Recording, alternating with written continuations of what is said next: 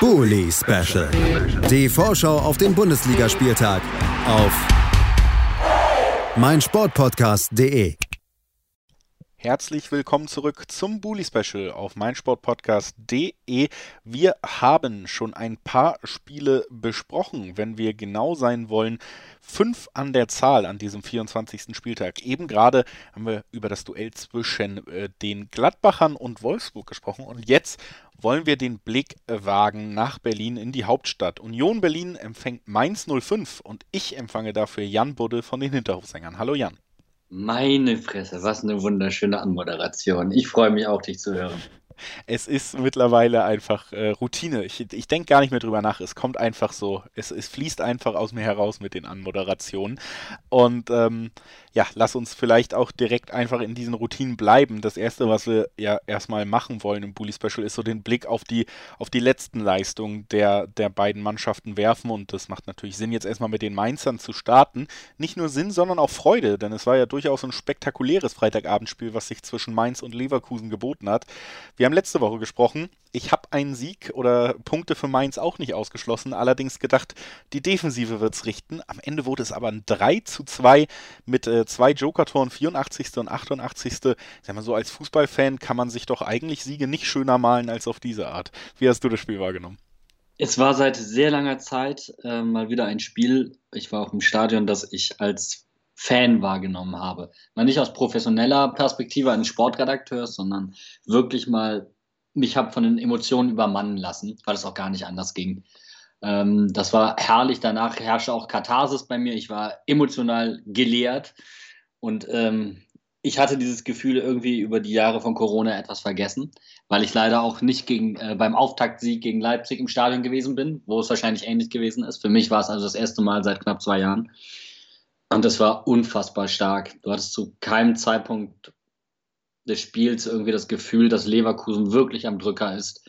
Die haben ja quasi aus zwei, ja, aus keiner Torchance zwei Tore gemacht, was ja nur beschreibt, wie krass die Qualität bei Leverkusen in der Offensive eigentlich ist, zeigt aber halt auch, wie krass unsere Qualität eigentlich in der Defensive ist.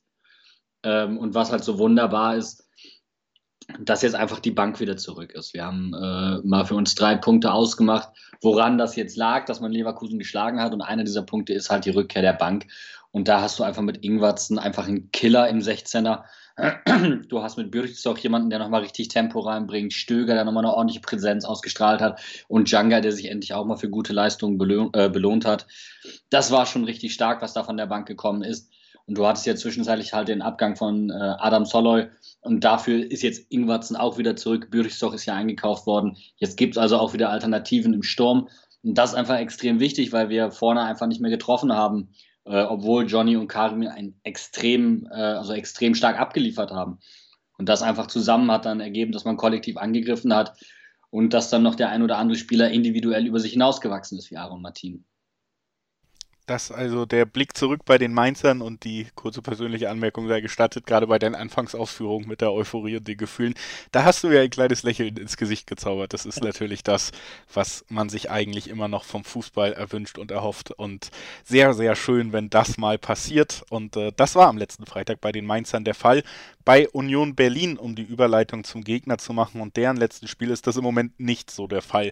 Denn ja, man hat ja, zumindest böse Zungen haben so ein bisschen damit gerechnet, nachdem man im Winter dann auch Friedrich und äh, vor allen Dingen auch Max Kruse abgegeben hat, dass man da so ein bisschen langfristig stabil als Bundesliga-Verein geplant hat, aber eben auch gesagt hat, die Chancen, die wir gerade hier haben Richtung europäische Qualifikation, vielleicht auch im DFB-Pokal, die die sind uns nicht wert, dass wir diese Spieler ablösefrei verlieren. Wir nehmen es lieber ein, wir versuchen solide zu arbeiten. Der Klassenerhalt dürfte nicht mehr in Gefahr geraten. Und genau so wirkt es jetzt auch ohne diese beiden Spieler. Drei Spiele in Folge verloren, drei Spiele ohne eigenes Tor, also auch offensiv hapert es da gewaltig. Und in diese Reihe reiht sich eben auch der letzte Auftritt am vergangenen Wochenende gegen Bielefeld an. Ein äh, schnödes 1 zu 0 musste man auf der Alm hinnehmen.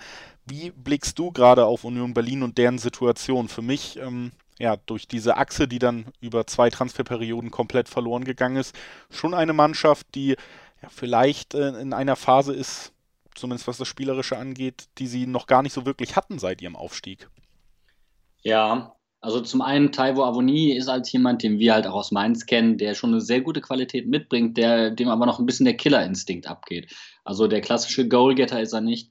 Und mit Kruse geht er halt jemand äh, sowohl im, im sozialen Bereich ein Leader äh, flöten, aber halt auch jemand, der für besondere Momente auf dem Platz sorgen kann und der einfach immer noch ein paar Prozent mehr rausholt, der immer einen Unterschied machen kann, einfach weil er Wege geht, die andere vielleicht nicht gehen. Und das ist das, was ähm, Union jetzt vielleicht in den letzten drei Spielen ein klein wenig abgeht. Nichtsdestotrotz hat sich Union ähm, mannschaftlich gut weiterentwickelt unter äh, Urs Fischer. Ich würde aber sagen, sie sind jetzt erst in der Bundesliga so wirklich angekommen. Vorher war es ein bisschen overperformen und man hat ähm, ja vielleicht auch noch nicht wirklich Spieler abgeben müssen. Jetzt passiert genau das. Jetzt wechseln Spieler mal, auch aufgrund von Gehalt und so weiter. Ähm, jetzt ist Union wirklich in der Bundesliga angekommen und mal gucken, wie sich das ähm, weiterentwickelt in der Rückrunde und dann auch in der kommenden Saison. Weil du kannst auch bei Union Berlin ehrlicherweise nicht permanent erwarten, dass sie um, äh, ums europäische Geschäft mitspielen werden. Und das ist jetzt einfach mal Bundesliga-Alltag, der da so ein bisschen einkehrt. Das ist nicht schön, aber normal bis jetzt zum Bundesliga-Alltag hat auf jeden Fall auch gehört, dass kaum ein Verein sehr gerne an die alte Försterei fährt. Jetzt natürlich eine schwierige Phase, der sich Union Berlin befindet. Äh, dennoch hat Mainz ja am vergangenen Wochenende vor allen Dingen auch wieder die Heimstärke, die starken kollektiven Leistungen zu Hause erstmal unterstreichen können. Dieses Ergebnis, du hast selber das Wort Katharsis benutzt, kann das auch der Brustlöser jetzt sein für das gegnerische Gelauf? Glaubst du, man, man sieht jetzt eine Heimleistung auch mal auf, äh, auf gegnerischem Feld? Ich glaube ganz ehrlich, die Argumentation in der Kabine von Union Berlin und die Argumentation bei Mainz 05 in der Kabine wird die gleiche sein. Ey, jetzt kommen die auswärts schwachen Mainzer. Wenn nicht gegen die, gegen wen dann? Und die Mainzer fahren nach, nach Berlin und sagen, ey, die Unioner haben jetzt dreimal hintereinander verloren. Wenn nicht auswärts gegen die, wann dann? Also ich glaube, das ist so die Ausgangslage von dem ganzen Ding. Und im Endeffekt, glaube ich, wird es ein Kampfspiel. Ich glaube nicht, dass das über Schönheit kommen wird. Ähm, ich würde mir natürlich wünschen, äh, wir erleben ein zweites Berlin aus der Hinrunde, aber diesmal in Berlin. Das war ein 4-0 für uns, auch wenn es gegen Hertha war, mir egal. Das würde ich nochmal nehmen. Aber daran glaube ich eigentlich nicht. Ich glaube, Union wird alles daran setzen, ähm, dass es keine weitere Niederlage geben wird. Und vielleicht wäre das eben aufgrund der Ausgangslage so ein klassisches Unentschieden. Wie ist denn prinzipiell so dein Blick auf Mannschaften, die jetzt ja in so entweder realen oder gefühlten Negativläufen sind? Also wenn du siehst, die, der nächste Mainzer Gegner, der hat so und so viel Niederlage am Stück, so und so oft kein Tor geschossen, löst das bei dir eher so ein Gefühl aus mit, dass es dann auch für uns machbar oder ist es, ach verdammt, kennen ja auch viele Fußballfans, wir sind irgendwie immer die Mannschaft, wo solche Serien reißen? Ja, also mathematisch gesehen, ne, je länger eine Serie hält, desto eher ist, desto mehr steigt die Tendenz, dass sie reißt. Ne? Also von daher ist mir eigentlich immer relativ egal und ich probiere da jetzt mal nur auf uns zu gucken.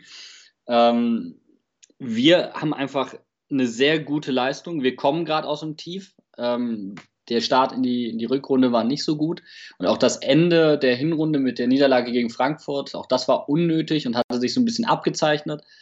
Ähm, zuvor hatte man sehr gute Spiele gegen, äh, gegen Bayern und Hertha gehabt, aber ähm, dieses Hertha-Spiel, das ich vorhin schon äh, aus Jux und Dollerei angesprochen habe, was bisher vielleicht sogar die beste Leistung von Mainz 05 in der Bundesliga-Geschichte war. Da ist man sich eigentlich relativ einig, auch intern.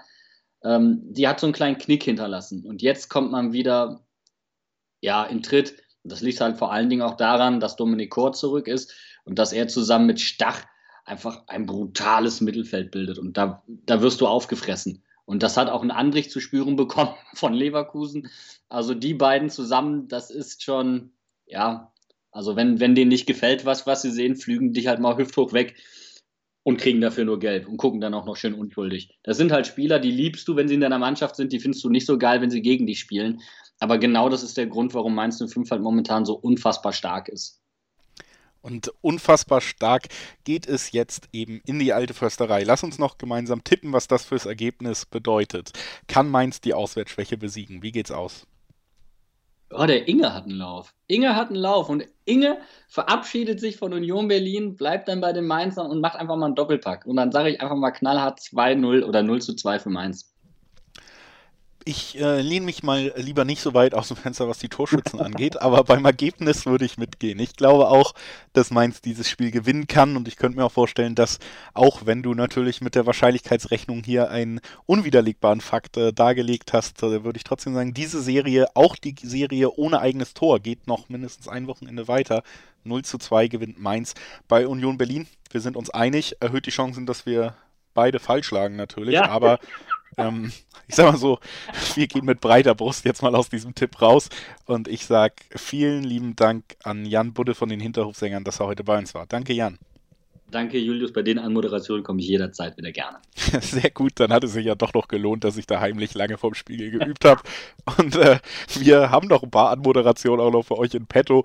Es folgt noch das äh, Spitzen- bzw. Topspiel am Samstag. Gleich direkt nach der Pause sprechen wir darüber, ob Frankfurt erneut zum Bayern-Schreck werden kann. Bis gleich.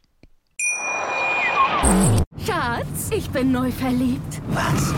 Da drüben. Das ist er. Aber das ist ein Auto. Ja, eben. Mit ihm habe ich alles richtig gemacht. Wunschauto einfach kaufen, verkaufen oder leasen. Bei Autoscout24. Alles richtig gemacht.